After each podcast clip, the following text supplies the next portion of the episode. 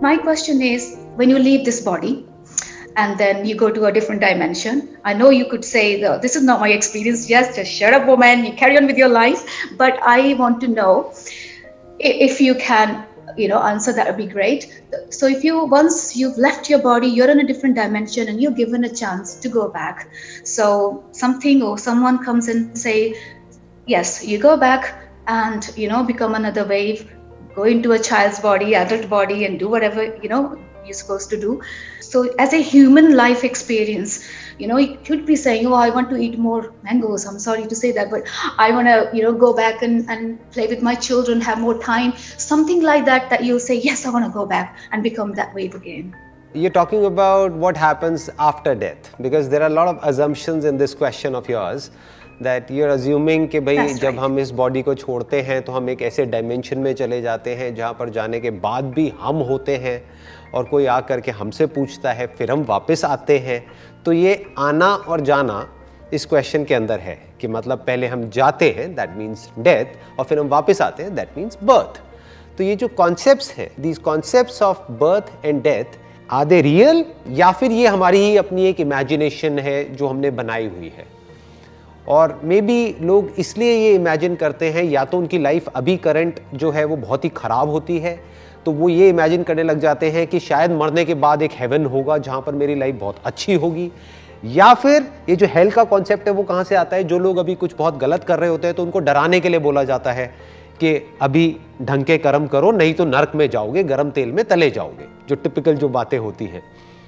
तो इन कॉन्सेप्ट को दीज आर जस्ट बिलीव्स तो अब बात आती है what is death what is life तो उसके लिए अगर डेथ को हमको समझना है तो पहले हमको लाइफ को समझना होगा कि what is life what is this me that I call me और जिसको मैं कहता हूँ कि मैं हूँ, वो क्या है मैं हूँ? उस लेवल पे जो आप एक्चुअल में हो, जो मैं एक्चुअल में हूँ, उस लेवल पे कोई डिवीज़न नहीं है, कोई सेपरेशन नहीं है। ये जो कॉन्सेप्ट्स हैं बर्थ और डेथ ये सब वहाँ पर नहीं एग्जिस्ट करते हैं। मतलब इन रियलिटी जब मैं मरूँगा ही नहीं तो मैं दोबारा से पैदा कहाँ से होऊँगा? ये कॉन्सेप्ट ऑफ़ रीबर्थ आया कहाँ से? हुआ क्या है कि कुछ बुक्स हैं जिसमें हमने पढ़ लिया है। वहाँ पर एज एन एग्ज़ाम्पल दिया था, जैसे कि हम कपड़े बदलते हैं, रोज कपड़े बदलते हैं, ऐसी जो आत्मा है वो शरीर बदलती है। तो लोगों ने ये तो ध्यान दिया नहीं कि वहाँ पे जैसे की यूज़ किया जा रहा है, जैसे कि मतलब फॉर एग्ज़ाम्पल कि एक एग्ज़ाम्पल की तरह नॉट कि इट इज़ अ फैक्ट क्योंकि आगे ये भी कहा गया है उसी बुक में या और बुक्स में कि आत्मा ना मरती है, ना पैदा होती है। तो कौन कपड़े बदल रहा है? आत्मा हर जगह है। आत्मा मतलब मैं नॉट सम घोस्ट और सम भूत प्रेत और वट तो अब ये जो कॉन्सेप्ट हैं, जब ये हमारे क्लियर हो जाते हैं ना तो वहाँ पर ना लाइफ होता है, ना डेथ होता है। जब मैं मरूँगा ही नहीं तो आने का सवाल ही नहीं उठता। जब मैं पैदा ही नहीं हुआ तो मरने का सवाल ही नहीं उठता। जो मैं एक्चुअल में हूँ जिसको आप देख रहे हो, वो तो एक बॉडी है। वो तो डिजोल्व हो जाएगी। जहाँ से आई है, इसी नेचर के एलिमेंट से बनी है, उन्हीं एलिमेंट्स में वापस चली जाएगी। जैसे अगर मैं आपको एग्ज़ाम्पल दू अगेन फॉर एग्ज़ाम्पल कि कोई स्पेस है, मान लो ये बॉडी एक घड़े के जैसी है तो उस घड़े के अंदर जो स्पेस है और बाहर जो स्पेस है, क्या वो अलग अलग है? क्या एक्चुअल में स्पेस में कोई डिवीज़न है? हम सिर्फ़ इमेजिन कर रहे हैं कि घड़े के अंदर का स्पेस अलग है, बाहर का अलग है। तो वंस यू अंडरस्टैंड कि मैं स्पेस हूँ, जिसमें कोई डिवीज़न है ही नहीं तो घड़े बनते रहते हैं, मिटते रहते हैं, उससे कोई फ़र्क नहीं पड़ता है। ये मत समझो कि जब वो एक घड़ा मिट जाएगा तो वही स्पेस जो उस घड़े के अंदर था वही किसी और घड़े पे चला जाएगा। ऐसा नहीं होता है। ये जो कॉन्सेप्ट है ना, जब ये हमारे क्लियर हो जाते हैं तो ये वाले जो सारे थॉट्स हैं, ये हमारे अंदर आने बंद हो जाते हैं। कि मरने के बाद क्या होता है, वापस आते हैं, नहीं आते हैं, फिर जो कुछ होता है, अभी होता है, यही होता है। फिर मैं जो कॉन्शियसनेस हूँ, वो मैं सिर्फ़ यहाँ नहीं हूँ, मैं हर जगह हूँ। तो अभी मैं जो भी कुछ कर रहा हूँ, ये जो बातें मैं आपसे कर रहा हूँ, इसकी रिकॉर्डिंग हो रही है, ये अपलोड होगा यूट्यूब पे, जिसको आने वाले हज़ारों सालों तक लोग देखेंगे। आप समझ पा रहे हो मतलब जो मैं बात कह रहा हूँ, कि मतलब इसको आने वाले कितने सालों तक, जब तक भी ये प्लानट रहेगा, तब तक लोग देखते रहेंगे। तो जो उनके अंदर से देख रहा है और समझ रहा है और उसकी लाइफ बेटर हो रही है, वो भी मैं ही हूँ। वो मुझसे अलग नहीं है। तो मैं कहीं नहीं गया हूँ। मैं वही हूँ। अगर कहीं किसी पहाड़ पे कोई बच्चा है जो आने वाले 500 साल बाद, हज़ार साल बाद बैठ करके मोबाइल पे या कहीं पे उस वक्त पता नहीं मोबाइल होगा या क्या होगा, हो सकता है कोई चिप हो जो हमारी ब्रेन में हो और वो आँख बंद करे और उसको मैं दिख रहा हूँ। ये सब वीडियोस दिख रही हो। तो जैसे भी वो इन बातों को सुन रहा होगा, जैसे भी वो फील कर रहा होगा और उसको बेटर वो मुझे ही हो रहा है। Because I am that consciousness तो ये जैसे जैसे हमारी अंडरस्टैंडिंग क्लियर होती चली जाती है ना तो फिर ये सेपरेशन खत्म हो जाता है।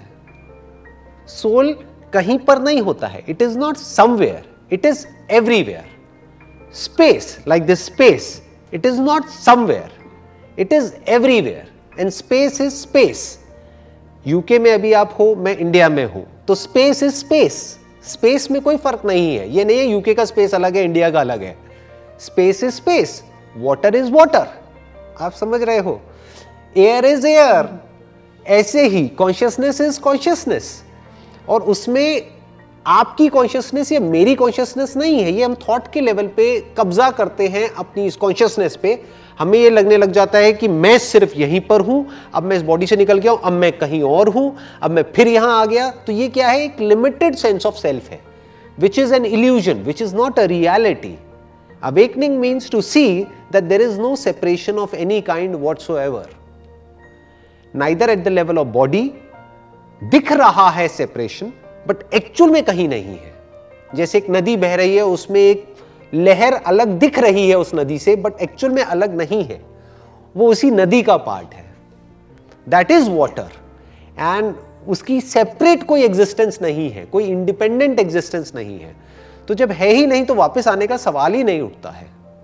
जब वो लहर पानी में मिल गई तो क्या हमको ये लग रहा है कि उस लहर का कुछ बचा रह गया है जो दोबारा से किसी और लहर में आएगा? आप समझ रहे हो मेरी बात? हाँ। ऐसे ऐसे जब डीपली आप समझते हो तो हमको ये जो फंडे हैं हमारे जो कॉन्सेप्ट हैं वो क्लियर हो जाते हैं। फिर अब सवाल उठता है कि अब वापस आना ही क्यों है? Why do I want to come back again क्यों आना है? क्योंकि ऐसा लगता है कि शायद कुछ बाकी रह गया है। कुछ बाकी छोड़ना ही क्यों है?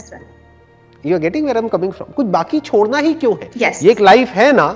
जो भी कुछ हो सकता है वो सब कुछ कर देना है। कुछ बचा के क्यों रखना है? अगर किसी को प्यार करना है तो कर देना है ना? उसको बचा के क्यों रखना है? कल पे कुछ छोड़ना ही क्यों है? किसी को कुछ कहना है तो कह देना है ना? कुछ अगर अच्छा करने के लिए आ रहा है तो वो कर देना है ना? कल पे क्यों छोड़ना है? कल किसने देखा है? कल पता नहीं मैं रहूँ ना रहूँ। तो आज में ही अगर इस तरीके से हम जीने लग जाते हैं तो ये जो कल की चाह है, या ये कह लो कोई भी तरह का डिज़ायर है हमारे अंदर, वो बाकी नहीं रहता है। There is nothing left to be done is done in this moment itself this moment is complete in itself there is nothing left there is nothing more to be done for that matter जो करना है वो कर दिया। Game over खत्म. I am happy I am contented I am satisfied तो दोबारा आना ही क्यों है? समझ रहे सब कुछ अभी करो ना। कल पे छोड़ना ही क्यों है? जैसे आपके अंदर से कुछ आ रहा है कि मुझे सोसाइटी के लिए ये करना है वो करना है। अब अगर वो आपने नहीं किया उसको पोस्टपोन करते चले गए, या प्रोक्रास्टिनेट करते चले गए, तब कहीं ना कहीं एक डिज़ायर रहेगा कि यार मेरी इस लाइफ में ना एक रिग्रेट रह गया है कि मेरे को ये करना था और मैंने नहीं किया। अब मुझे वापस आना है, किसी और बॉडी में और आकर के उन ख्वाहिशों को पूरा करना है। अरे तो कल पे छोड़ना ही क्यों है? अभी लाइफ बची है ना, जो करना है कर दो, ताकि कुछ बाकी ही ना रहे।